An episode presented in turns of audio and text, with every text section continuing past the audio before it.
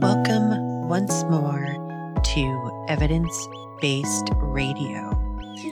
As always, you can find this and previous shows as a podcast on your favorite podcatcher or via the website evidencebasederrata.com. So, tonight we're going to be talking about something that may seem a little random, but I read a couple of articles about it recently or little tidbits, and I thought uh, it would be fun to do a show on uh, the issue of balding. Now, I'm not a person who worries particularly about their looks. I'm pretty confident that my looks are not what win me friends and lovers, so I try not to worry too much about them in general. Now, that's not to say that I don't have a preferred haircut and would uh, probably be a little distressed if I started to go bald. Um, but I think that hopefully I would be able to adjust to it because one of the things that I'm going to keep trying to uh, emphasize tonight is that there's nothing wrong with balding and being bald. Um, you know, but again, I, you know, I like to wear nice clothes. I have a preferred haircut. Um, but I'm certainly not going to be one to rush out and buy a bunch of makeup or if I was to go bald, start trying to find baldness cures. And so, um, I just want to put it out there. My feelings on this are very much that it isn't for me. And so um, I'm going to try and be very uh, empathetic to people, the people themselves who are struggling, if they are struggling.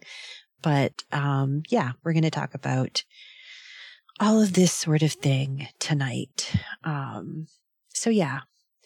Oh, for instance, um, another thing that is one of those things is uh, going gray or um, having white hair. And, um, you know, my hair is graying. I don't really care about it. Um, I do dye it sometimes, but mostly weird colors because I feel like it. Um, and so, yeah, I am uh, personally trying my best to resist the pressures of society, which scream at us all day, every day, basically, that quote unquote pretty people are just inherently better than others. And so even though that sounds terrible to you, if I say it, it is something that is really uh, something that gets to all of us, especially in America, especially in the current uh, culture that we are living in. And so our deep seated disgust at the vast majority of the population who do not fit into Hollywood ideals of beauty is something that we struggle against collectively. Um, and so obviously you may love people in your life who are average folk who don't look like Hollywood movie stars. But in the back of our minds and in all of the advertising around us all the time, we are consistently pushed to see the, uh, to see things in a heteronormative, uh, fat phobic, uh, absolutely, um, you know, being pretty is good and being not pretty is bad kind of culture. And so even those, even those of us who struggle against it, we, we're not unscathed. Um, I have certain body issues that I struggle against. And they're not because of me. They're because of societal norms and other issues. Um, and so, yeah, and this is in large part why the current trend of the medicalization of baldness comes in and starts to worry me. Because baldness is a thing that happens to people and it has no discernible medical effect on their health. So sure, those who are bald or balding should use more sunscreen or wear a hat or a wig or some other kind of covering to prevent skin cancer. But once that's done, being bald is just a thing that some people, mostly, but not only men, have to deal with. Now, this isn't to say that I don't think men who are balding shouldn't have the chance to remedy their situation. I believe very strongly in bodily autonomy and the right for people to modify their bodies in any way they see fit. That belief can be strained by certain extreme modifications. Um, I was having a uh, discussion recently with someone about a person who would like to replace their functioning legs with prosthetics. And, um, you know, I joke a lot about doing that with my foot. Um, but for me, it's just a joke. But for this person, it's very, um, serious and they're seriously considering it. And, um, you know, as much as I do want to believe in bodily autonomy, I also, uh, do struggle with the idea of removing working parts of a body to replace them with something else, um, or nothing at all. Um, that I definitely struggle with, but that is not the topic of tonight's show. So luckily I don't have to struggle too hard with it. Um, the other thing that I strongly believe in is informed consent and that that should be the rule for body modification of any sort.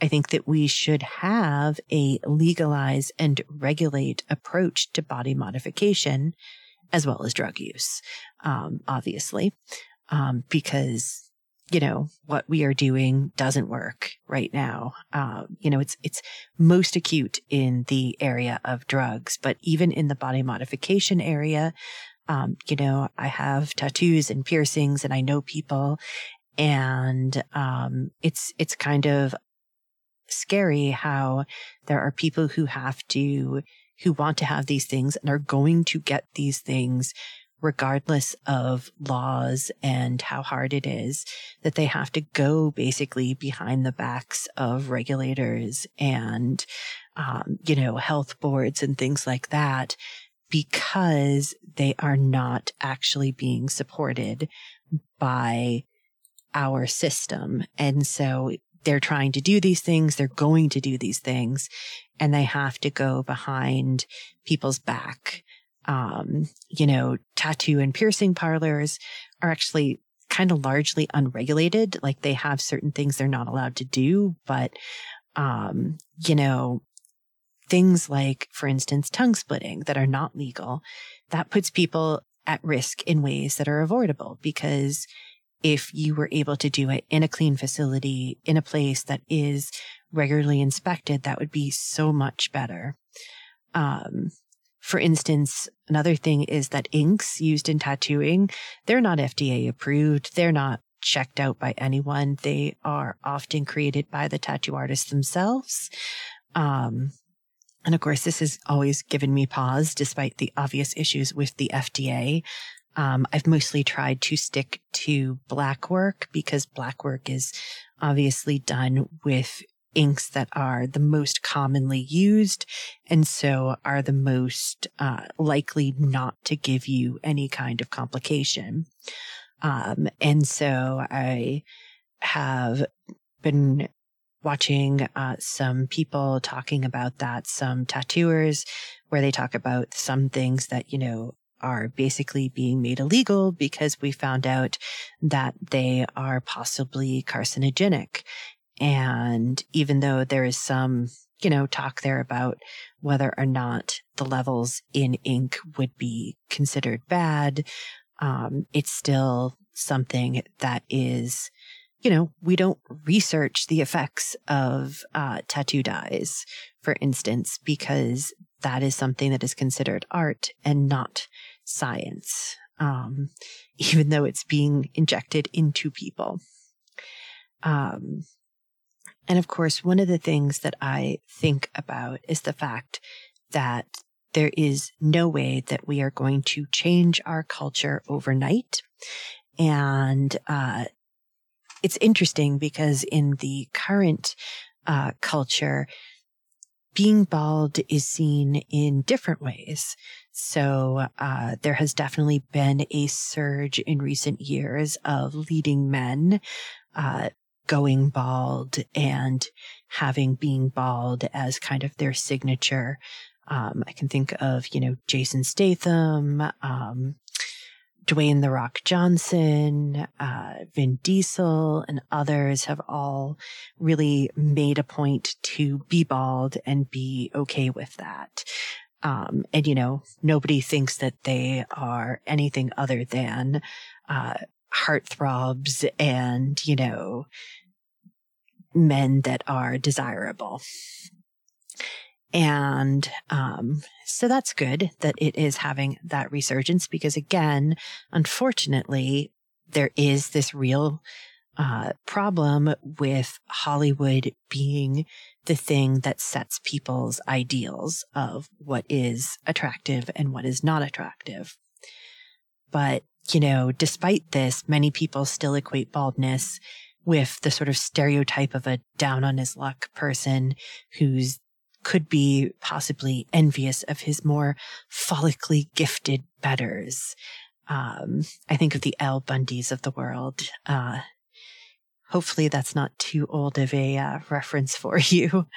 Um, and, you know, baldness is often seen, for instance, in villains. Um, so I think of Lex Luthor and uh, other things like that. So there's a whole bunch of cultural uh, meanings around being bald in sort of stereotypes and folklore and Hollywood.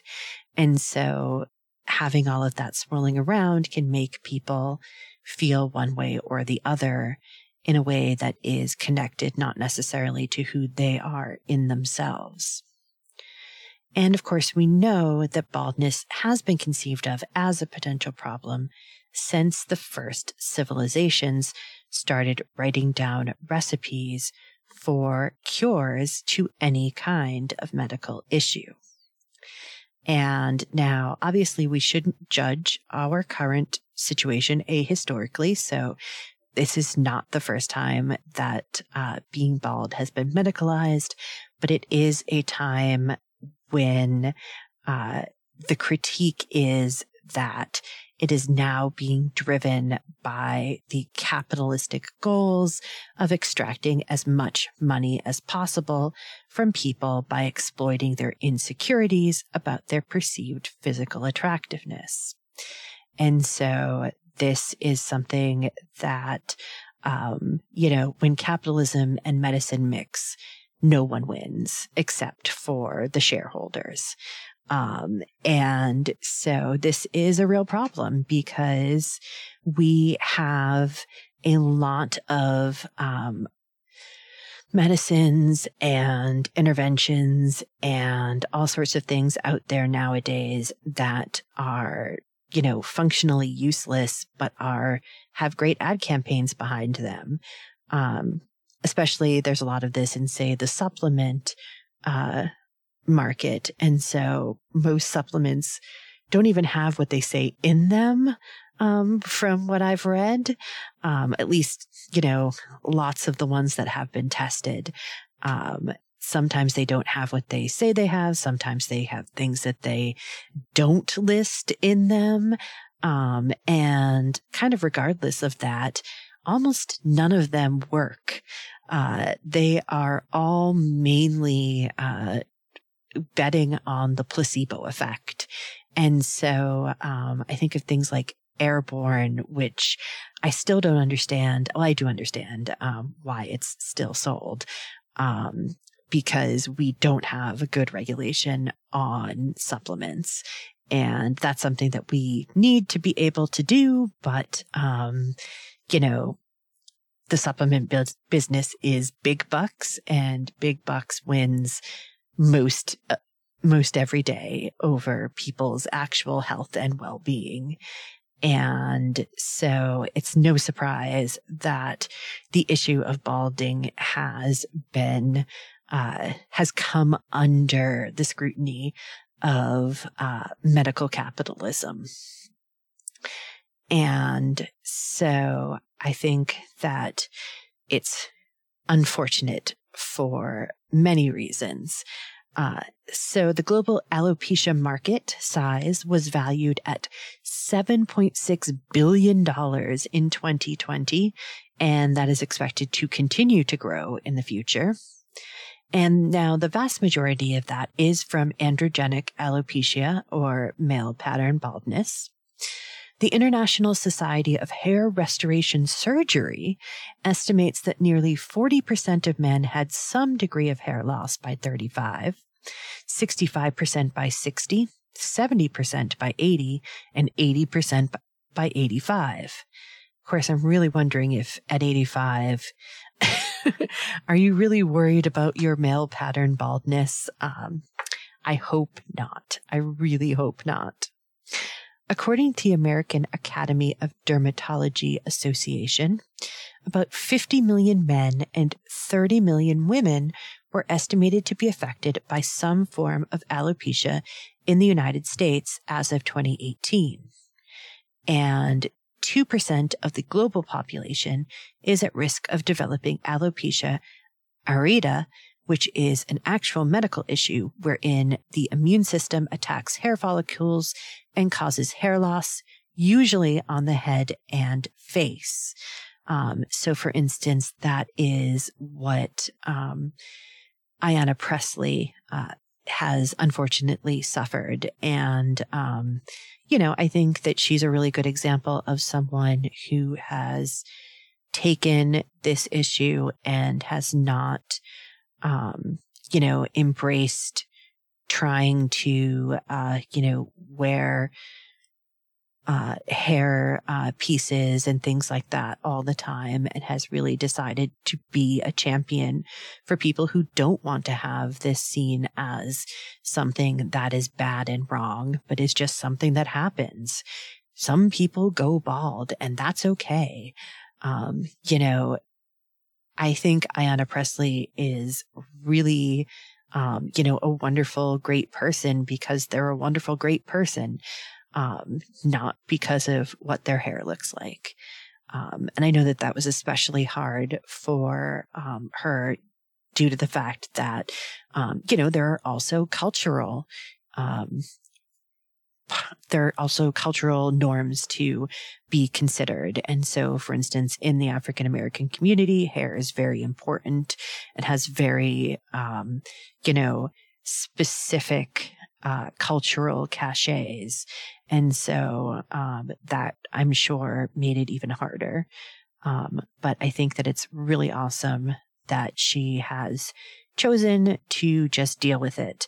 Um, but I also would not falter if she decided that she'd had enough and just wanted to, you know, wear a wig every day and just be done with it and say, you know, I choose not to have to deal with this. And that would be totally um, acceptable. And so again, I really want to stress that my critique is of the capitalist obsession with medicalizing things in order to extract profit from those who feel secure, insecure about things like their hair or their weight or their skin or their nose or whatever other aspect of their appearance that can be medicalized and thus commodified. I'm not 100% not passing judgment on people who wish to pursue any kind of augmentation or restorative practices. Now, I say that but then I have to admit that I try to do that um, in the sense of fully allowing for people to do whatever they want with their bodies. Um, but I fully admit that recently, for instance, I've had to really um, sort of check myself and realize that I was judging people, uh, for instance, who had had large weight losses.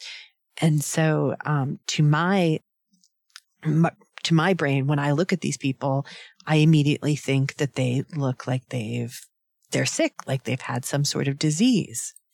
And of course, the problem with things is that, you know, when you lose weight and you're older, um, you know, your skin is not young and supple. And so it doesn't, uh, sort of bounce back to its old self. And so you end up having a lot of excessive skin, um, including around your face.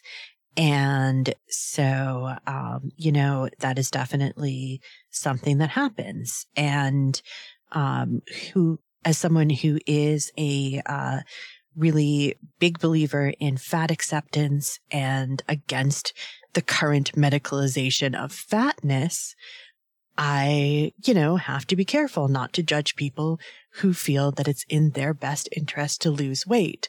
I've had trouble with that in the past and I'm working on it continually. Um, because I have to understand that, you know, you can't judge people who get caught up in the fact that these things have been medicalized and that people have really been, um, you know, convinced or that they actually do have something that they need to deal with. Cause sometimes there's a genuine need. Sometimes it's that they just feel like they need to conform and sometimes they have genuine issues and I can't know that. And so therefore I can't pass judgment on them. It's a work in progress. Obviously. Um, I think, you know, all of us are a work in progress. And so hopefully we can all uh, be able to, uh, you know, allow people to have individual choice free of shame and judgment. Um, because we don't know anybody else's story. Um, and so judging them on their physical appearance, appearance in any way is kind of off. Um, but we're humans and that's what we do. It's not like we can stop doing that either. Um, okay. So let's, this is enough, uh, philosophical wrestling for today. Uh, let us switch gears for a moment. Um, and let's talk about some interesting ways in which people have tried to cure baldness in the past. And I want to say that I do think it's okay to gently poke fun at both the pre-scientific and scientific ways in which people have tried to cure certain ailments. Uh, human ingenuity is amazing and sometimes pretty hilarious. Um, you know, some of these are a lot more realistic than others. Almost none of them worked at all, um, unfortunately for people. Um, and I do want to put a warning here because uh, many of these recipes required animal parts and they were a lot less interested in animal welfare than many of us are today. So if you don't want to hear about um, animals being used, I would probably skip um, five or so minutes ahead if you are listening to this uh, after it airs, or come back in a few minutes if you're listening uh, tonight. Okay, so going to give a minute for people to be able to pause. All right, let's start in ancient Egypt, where almost all of these things start, uh, unless you can really find something from uh, Mesopotamia. But uh, for some reason, it's always the Egyptians. And so, an ancient Egyptian cure for baldness called for grinding donkey hooves, dates, and dog paws mixed with oil, which was then cooked and rubbed onto the bald head. Moving a little forward in time to 3000 BC, a tradition from India dates, uh, sorry, uh, offers a rather easier solution. Spend time standing on your head to increase the blood flow to the scalp. And so that one seems at least a little less, uh, you know, intensive than some of the others and it might have even helped a tiny bit because blood flow is important. and so, uh, going back to Egypt, uh, that original recipe not having worked, Uh, the Ebers Papyrus, which is a medical script found from around 1550 BC, suggests a mixture of fat from a hippopotamus, crocodile, male cat, snake, and ibex be applied to the scalp. Now, if that didn't work, the patient should then try boiling porcupine hair and applying that mixture to the head for four days. Everyone's favorite physician, Hippocrates, offered a mixture of pigeon poop, opium, horseradish, beetroot, and spices. Apparently, Hippocrates was real, real unhappy with going bald. Um, now, Aristotle, on the other hand, who is, as far as I'm concerned, the original internet troll, um, he suggests goat urine. Going back to Hippocrates, he actually discovered the reason for the vast majority of hair loss. Um, but the remedy, castration, just didn't catch on. Um, so he actually realized that if people were castrated, they didn't get, uh, they didn't go bald. So we'll talk about that more later.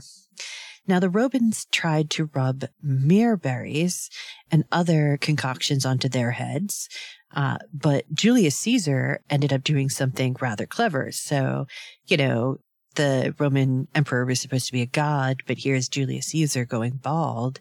So he got the brilliant idea to just wear his laurel leaf crown all the time. And so that was able to kind of mask the fact that he was going bald. Now, first century um, men in China used a blend of rosemary, safflower oil, herbs, and crushed animal testes. I mean, that's kind of a homeopathic way to do it. um, the Vikings used goose poop, which is possibly my favorite. Uh, and one of the um, really sort of detailed ones is a remedy from around a thousand in Ireland. And this suggests stuffing mice into a jar, sealing it, and then burying the jar next to a fire. The person was then told to dig up the jar after a year, carefully and with gloves on, as touching the jar could lead to hair sprouting from the fingertips, and then uh, to use the contents on their scalp ick. most of these were just gross. Uh, most of these were just take something terrible and smear it onto your head and hope for the best. Um, I read actually somewhere that Roman men would actually paint their bald skulls, much like the uh, spray on hair from the 80s. Uh, so that's pretty hilarious. Um, so yeah, we are not the first generation, nor will we be the last generation most likely to be uh, worried about our balding heads. Now, let's turn to the more modern, quote unquote, scientific ideas about hair restoration. And again, let's note that they're just as weird in many respects as the pre scientific remedies. They just involve a lot less animal parts. Uh, in 1896, an article, this is my one of my favorites, in Scientific American explained uh, that an English statistician had found that music has an influence on the hair. According to a survey of uh, musicians, he found that, quote, while stringed instruments prevent and check the falling out of the hair, brass instruments have the most injurious infect- effects on it.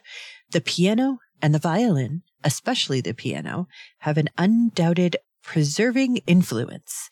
The violoncello, the harp, and the double bass participate in the hair preserving qualities of the piano. But the hautboy, which is apparently an archaic term for an oboe, the clarinet, and the flute have only a feeble effect.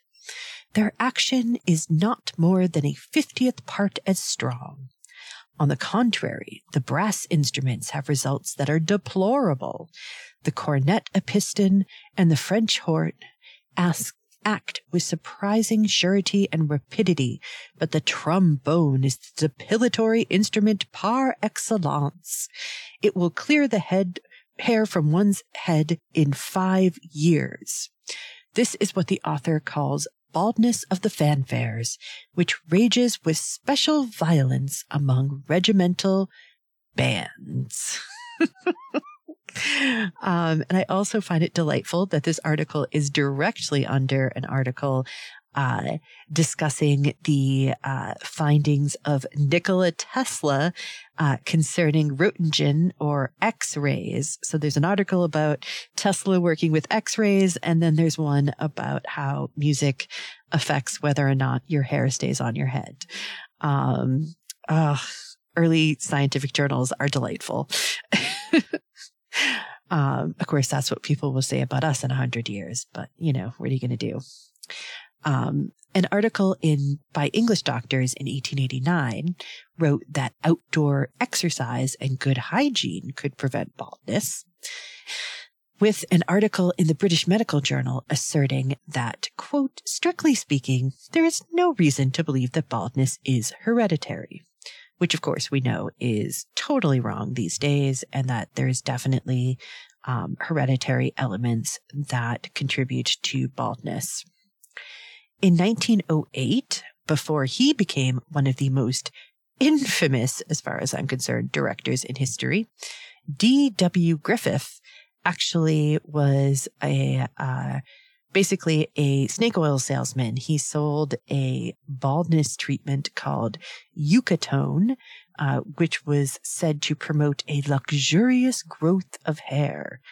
And unsurprisingly, to me at least, this seems to have been a formula taken from Native Americans who used yucca and chili pepper oil as a hopeful cure for baldness.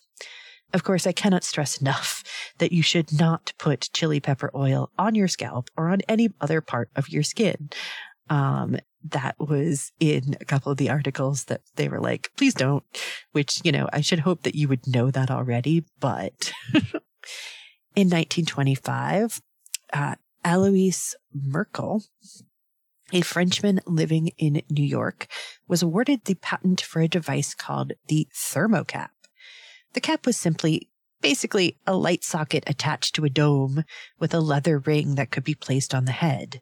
The science behind it was supposedly that the heat and blue light from the lamp would increase blood circulation, clear up clogged up pores, and quote, nourish dormant hair bulbs, unquote.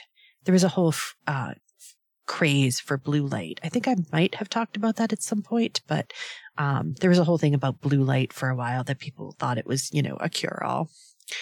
In the 1930s, an inventor and industrialist named Powell Crosley Jr.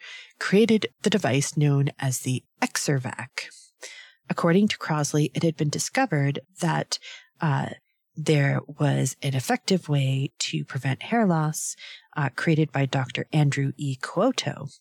And uh, so basically, the science here was that hair loss involved poor circulation to the scalp.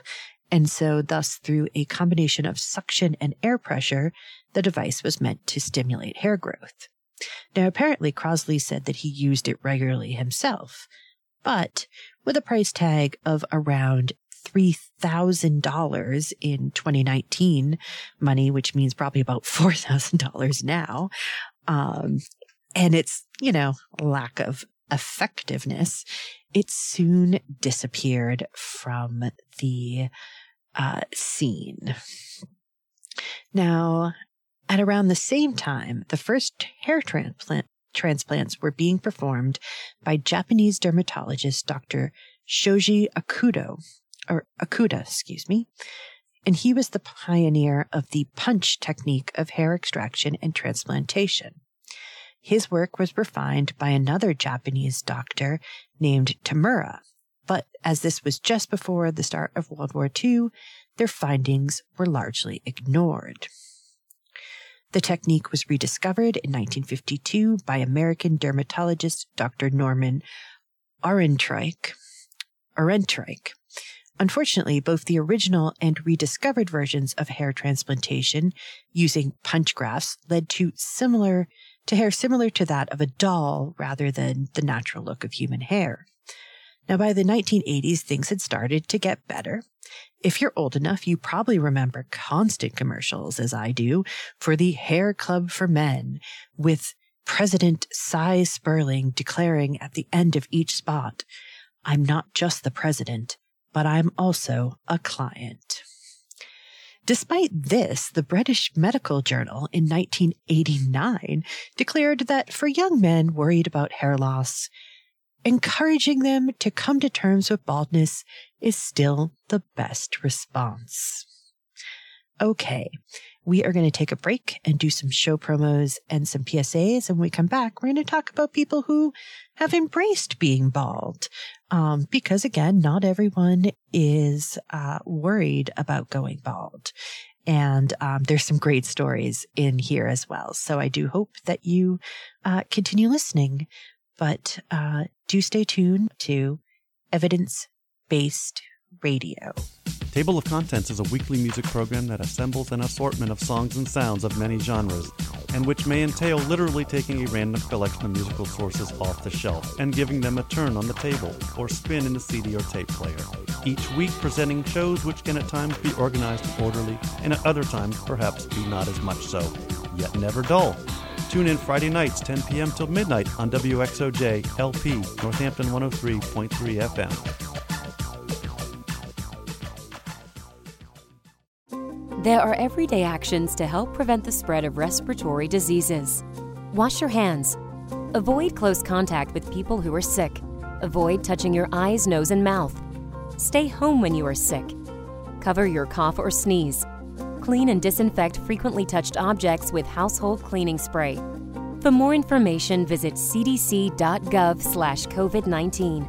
This message brought to you by the National Association of Broadcasters and this station. Hey, this is Wendy, host of Valley Free Radio's Subculture Music Program, featuring new wave, post punk, indie, and electronic music from the 70s to today. Join me every Friday night from 8 to 10 p.m. here on WXOJ or stream it live from your favorite listening device at valleyfreeradio.org. Okay, we are back. You are listening to Evidence Based Radio. And as promised, we are going to turn to people who have embraced their baldness. And so apparently there have been several incarnations of uh, the Bald Head Club of America and other such uh, organizations. The first uh, I found was a New York Times note from 1896 that states when acting chairman William McClure left the rostrum of the stock exchange yesterday morning to attend to duties in the boardroom, R. H. Halstead decided that it was a good time for a demonstration by the Bald Head Club, which he had enrolled on Thursday. And so there was just that little bit. Uh, one club for bald men was started in 1913 by John Rodemeyer of Canaan, Connecticut, according to the New England Historical Society. In 1883, the then 25 year old Rodemeyer fell in love with a woman named Jenny Brown. Brown chose to wed an older, more stable man, uh, and so Rodemeyer started the Winsted Bachelors Club, uh, the newspaper editor, poet, and humorist, stayed single and kept the club going for the next 30 years. But in 1912, Jenny and he were reunited. She had become a widow and the two were married. And thus, Rodemeyer dissolved the Bachelors Club, which at that point only had one other member besides himself, and started the Bald Head Club of America. And so basically, starting after the Civil War, this was a time when men formed clubs with satirical names in order to make business contacts. But, you know, this seems to have been at least somewhat legitimate. The story of its origins, which have to be taken with a grain of salt, as Rodemeyer was a known teller of tall tales, was when a photographer visiting Falls Village, Connecticut, took a picture of six men seated on the steps of the Litchfield County Courthouse, all of whom were bald. The picture was then turned into a postcard, most likely by Rodemeyer, with the caption, The Six Sutherland Brothers. This was a play on the popularity of the seven Sutherland sisters, a Victorian family of women from uh, upstate New York with extremely long hair. And so uh, they were kind of the original Kardashians. And I think that I'll definitely want to incorporate them into a different show at some point. Um, to not give them, well, short shrift. Um, and I will note, though, that one of the things among uh, the exploits around the Sutherland sisters was that their father, Fletcher, at one point sold a patent hair growing tonic himself. So Rodemeyer publicized the club for years and claimed that everyone from Connecticut governors to William Howard Taft was, were members. Now, the real point of the club was its yearly banquet, as all clubs should be. Um, and so that is where the quote, Knights of the Gleaming Skull would come together to celebrate as the happiest, jolliest men in America. And he even convinced the Connecticut legislature to grant the organization a charter so that it could expand into other states. He asked for the right to issue charters and set up branches around the country so, quote, groups of bald heads in other states might be united in a common bond of hairless brotherhood, that every city and town might someday have its own club of happy individuals with shining pates and smiling faces. He further noted that the chapters would be created to promote and foster a sentiment of fraternity among those whose domes of thought protrude through and tower above the foliage that affords shade and adornment. And so, yeah, I love that quote. Rodemeyer, Rodemeyer was often asked if he was, well, pulling people's leg. And uh, so he often wrote about the club. And in one piece, he says, the Bald Head Club of America is dedicated to the proposition that man in his highest type is not primarily or necessarily a fur bearing animal like the otter, seal, beaver, plush, Welsh rabbit, or mock turtle. Um, so you can see he was uh, not exactly a serious man. Now, my personal favorite uh, anecdote from this entire uh, thing is this article from uh, Sunday, November 7th, 1954 in the Post Times. I think maybe the, uh, um, the, um, Greenwich Post Times. I couldn't tell the it was a picture of the article itself and it was cut off. So I couldn't, I can't tell you exactly what magazine or what newspaper it was. I tried to track it down, but I just couldn't figure it. Um, but it definitely seems like it was in Connecticut. And I'm just going to read it to you in its entirety because it's delightful. Stamford, Connecticut, November 6th. Three qualified women will try to crash the annual meeting of the All Male Bald Head Club of America here Sunday. The women are determined to join their male counterparts, but the men doubt the hairless women will part with their artificial coverings. Most members go along with E. Robert Stevenson of Waterbury, club member since 1918, who said, I tell you one thing, if it does go through, I'm going to insist that women members not be allowed to wear any kind of false hair. He added, We've noted that women never take the same pride men do in getting bald. The more hair a man loses, the more he progresses toward being, becoming a higher primate. Club secretary James B. Rutledge, the only one who has seen the woman, has said, almost surely they will show up with their disguises, wigs, on. This crisis in the organization caught the members off guard. I don't know how they did it, said Rutledge. Somehow they got applications all filled out and dues paid in advance. At first I thought it was a joke. I demanded to see proof. He rubbed his fingers across his bald head and shrugged. They are, we have to consider their applications. He refused to identify the women further than to say two were from the East and the other from California. I love it. it's so delightful. Um, but at some point, this group must have dis- dissolved because another group was founded in 1972 by John T. Capps III. They were even profiled in a 1989 PBS documentary that I tried tracking down, but could not. It was very upsetting.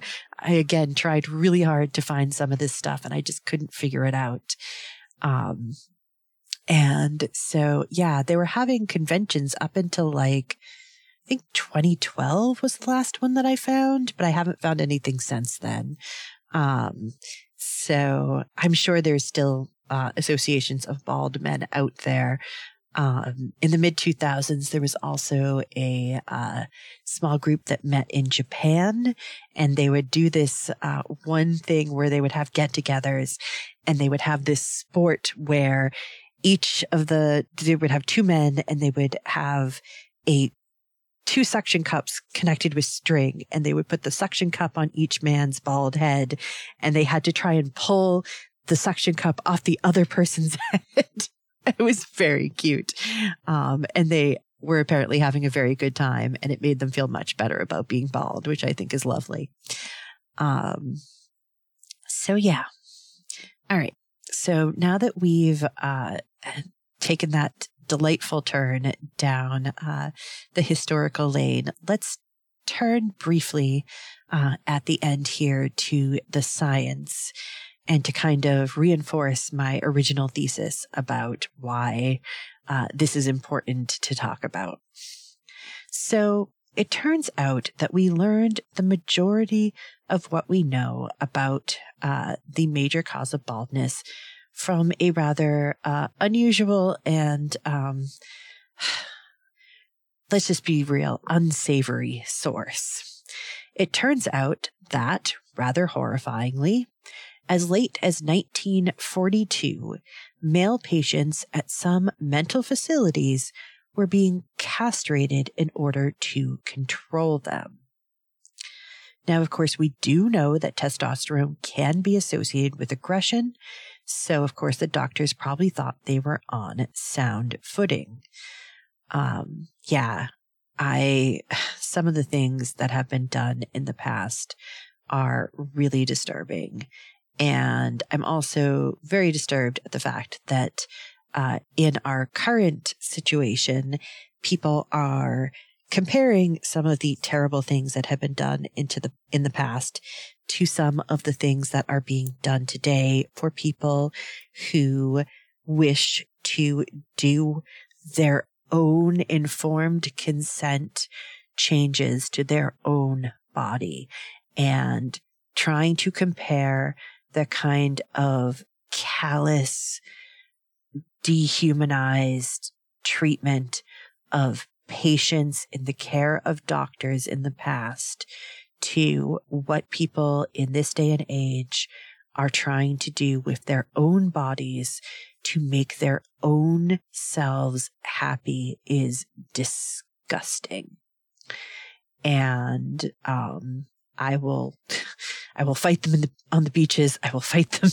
Anyways, uh, don't, Winston Churchill was a terrible person. Um, he would not be a trans ally. Let's just be perfectly honest here.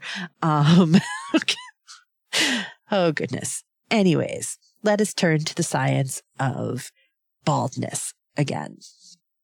And so, um, regardless of that rather unpleasant origin, Winfield State Hospital in Kansas allowed Yale autonomous anatomist James Hamilton to conduct a study on castrated men because they were already available for him. Oh God. Sometimes it's just amazing what people will do to other people without really understanding. Anyways, One day, the identical twin of a resident visited the ward. Hamilton noticed that the brother was completely bald, while the resident had a full head of hair. Hamilton got permission to give the castrated man testosterone. Within six months, the patient had become as bald as his brother, which was permanent even when the hormone replacement therapy was stopped. This is, in part, the origin of the connection between baldness and testosterone levels. But it's important to note that it's not actually testosterone itself, but rather a metabolic product of testosterone known as dihydrotestosterone that is responsible for hair loss. And it turns out the amount of circulating testosterone in men with and without balding is largely the same. And so in, it's in fact actually a deficiency in an enzyme called 5 alpha reductase, which is meant to convert testosterone into DHT, which is the trouble. And this is the same issue that causes enlarged prostates in men. It turns out that finasteride, finasteride, a medication that blocks the conversion of testosterone to dihydrotestosterone and is used to treat enlarged prostates, has been reformulated at a different concentration and sold as Propecia, a treatment for male pattern baldness or androgenetic alopecia. And while this is a treatment, it rarely results in a major regain of hair growth. Most of the effectiveness of the product is to prevent further hair loss. So if you're starting to lose your hair and you want to prevent it from going any further, you would want to use this as soon as you could. Now, the drug's effectiveness can be somewhat boosted when combined with topical minoxidil, which improves blood flow to the scalp. So, you know, the Indian yogis had a little bit of something going on and encourages follicles to switch to the growth phase or anagen from the resting phase or telogen. Finasteride is not approved for use in women because animal studies have shown links to birth defects.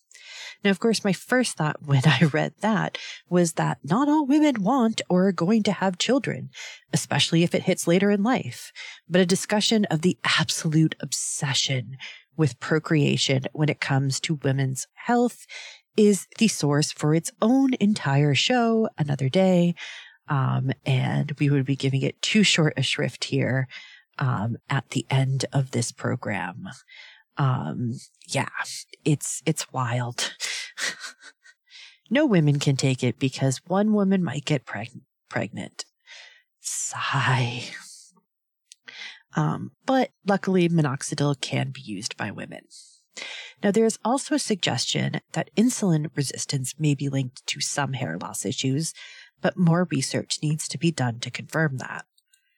And of course, the other thing that has come along is surgery. So, um, newer versions of hair transplantation are much more naturalistic looking. You don't end up looking like an old Barbie doll any longer.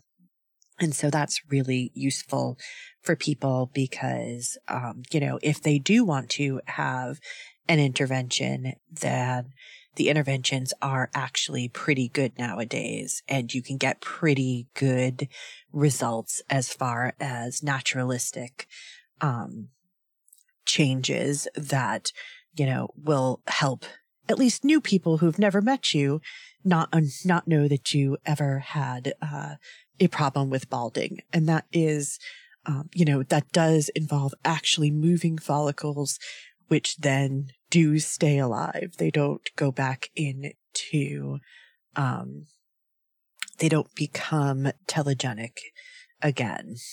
And so, you know, that is at least good. Um, of course, that's an expensive procedure. So there is that. And, um, again, that's one of those sort of money making places. And in fact, let's talk about my, uh, overarching thesis a bit more, which is the connection, uh, the very strong connection between the medicalization of uh, baldness and profit. And so a 2021 article in the journal Health Psychology by Glen Jankowski of Leeds, Beckett University, and Hannah Frith, the University of Surrey, both in the UK, looks at the psychology of the medicalization of male baldness. They reviewed 37 male baldness psychosocial impact studies and found that most studies had commercial influences, 78%, represented baldness as a disease, 77%, were conducted on biased samples, 68%, and advocated for baldness products or services, 60% of the time, while admitting their limitations, 68% of the time. They note specifically that androgen- androgenetic alopecia typically refers to the common occurrence of loss of hair among men that is not caused by an illness.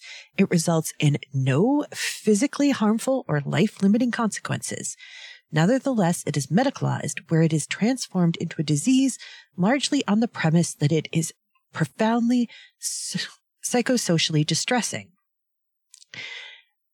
The disease status of baldness can then be used to promote, quote, commercial interventions, including pharmaceuticals, surgery, wigs, or other related products as medical treatments.